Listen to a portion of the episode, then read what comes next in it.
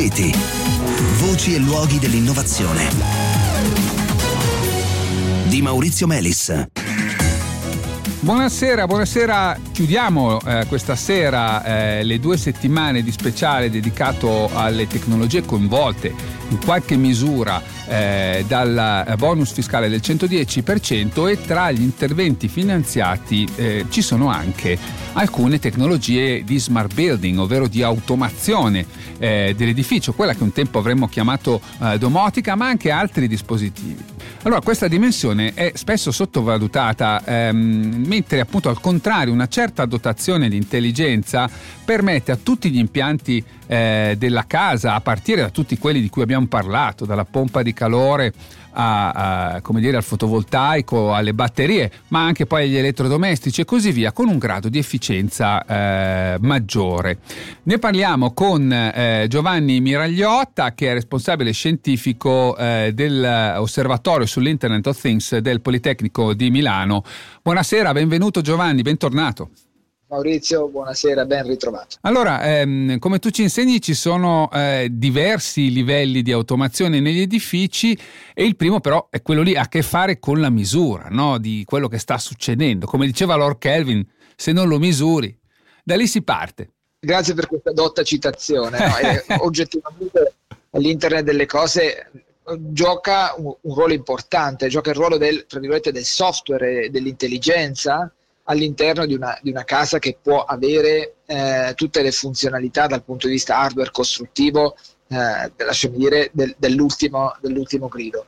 Si parte, come dici tu Maurizio, dal monitoraggio, no? eh, inserire i corretti sensori negli ambienti dal punto di vista termico, dal punto di vista anche termoigrometrico, aiuta a, a capire qual è lo stato dell'immobile, comunicare queste informazioni all'householder, quindi al, al, proprietario di casa, a, aiuta anche a far crescere la consapevolezza di quanto efficientemente, correttamente siano impostate eh, le temperature, anche ad esempio con rispetto, eh, rispetto agli obblighi di legge. Questo è chiaramente solo il primo passo, perché poi il secondo passo è inserire dei dispositivi che siano in grado, il singolo dispositivo, di ottimizzare il proprio consumo energetico ad esempio eh, possiamo pensare a un eh, climatizzatore eh, eh, intelligente oppure possiamo pensare all'ultima generazione di termostati che eh, dotati di algoritmi avanzati, arrivando a scomodare l'espressione di intelligenza artificiale, uh-huh. sono in grado ad esempio di, di, costruire un modello termico dell'ambiente in cui operano, quindi sia dell'impianto di riscaldamento sia della dispersione della casa e in questo modo ehm, adottare delle politiche di accensione e di spegnimento che riescono a, a risparmiare eh, qualche, qualche, punto percentuale ancora no? certo. rispetto Però, a qual- qualche punto qua, qualche punto là, no? alla fine eh, beh, beh, diventa sempre, interessante. Così, eh sì, certo, certo. E poi, Questo secondo livello ecco, poi, sì. eh, esatto, ci, ci, apre un po' la strada al terzo, che è quello che noi chiamiamo di un ecosistema di oggetti intelligenti, in cui non è più soltanto il singolo dispositivo che ha, ha delle logiche particolarmente avanzate, ma c'è anche una capacità di interoperare di, e quindi interconnettersi e coordinarsi di diversi dispositivi. L'esempio che ti posso fare è uh, un sistema uh, schermante, come potrebbero essere delle tende uh, o delle tapparelle che eh, si orientano, si aprono, si chiudono per proteggere una, una parete dall'irraggiamento solare diretto e Contemporaneamente questa informazione viene utilizzata ad esempio dal sistema di condizionamento per tarare al meglio il proprio, certo. il proprio conduttore.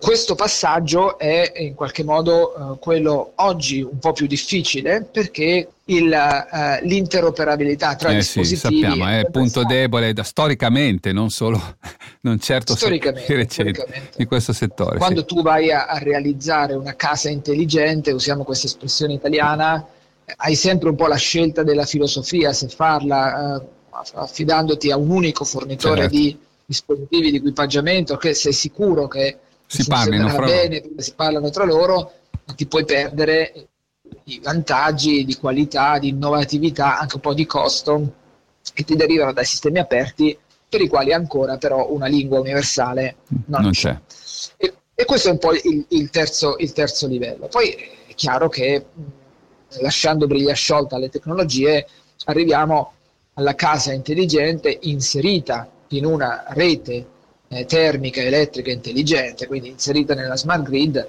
e a quel punto, eh, come sai, la casa diventa eh, non soltanto utilizzatrice di risorse energetiche, ma anche potenzialmente produttrice, diventa eh, eh, temporaneamente parte di un sistema di accumulo più grande ed è chiaro che è questo lo scenario più intelligente ed è anche questo lo scenario nel quale ci certo. si aspetta maggiori eh, benefici. Grazie, grazie Giovanni Miragliotta.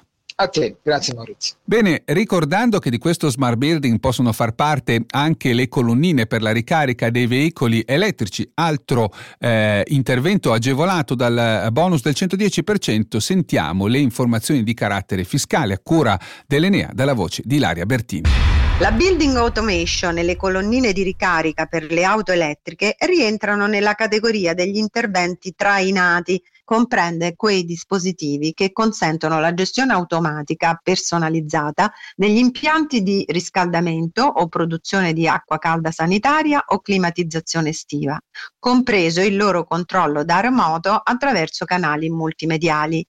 Il limite di spesa varia a seconda della data di inizio dei lavori. Per i lavori iniziati prima del 6 ottobre eh, del 2020 non è previsto alcun limite di spesa. Invece per gli interventi iniziati a partire dal 6 ottobre 2020 il limite è pari a 13.636,36 ad appartamento.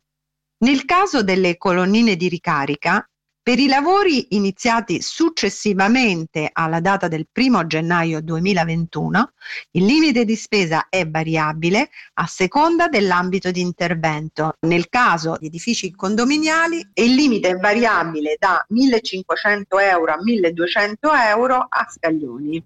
Per gli edifici unifamiliari il limite è 2.000 euro. È tutto per questo speciale dedicato al 110%. Smart City torna lunedì. Buon fine settimana.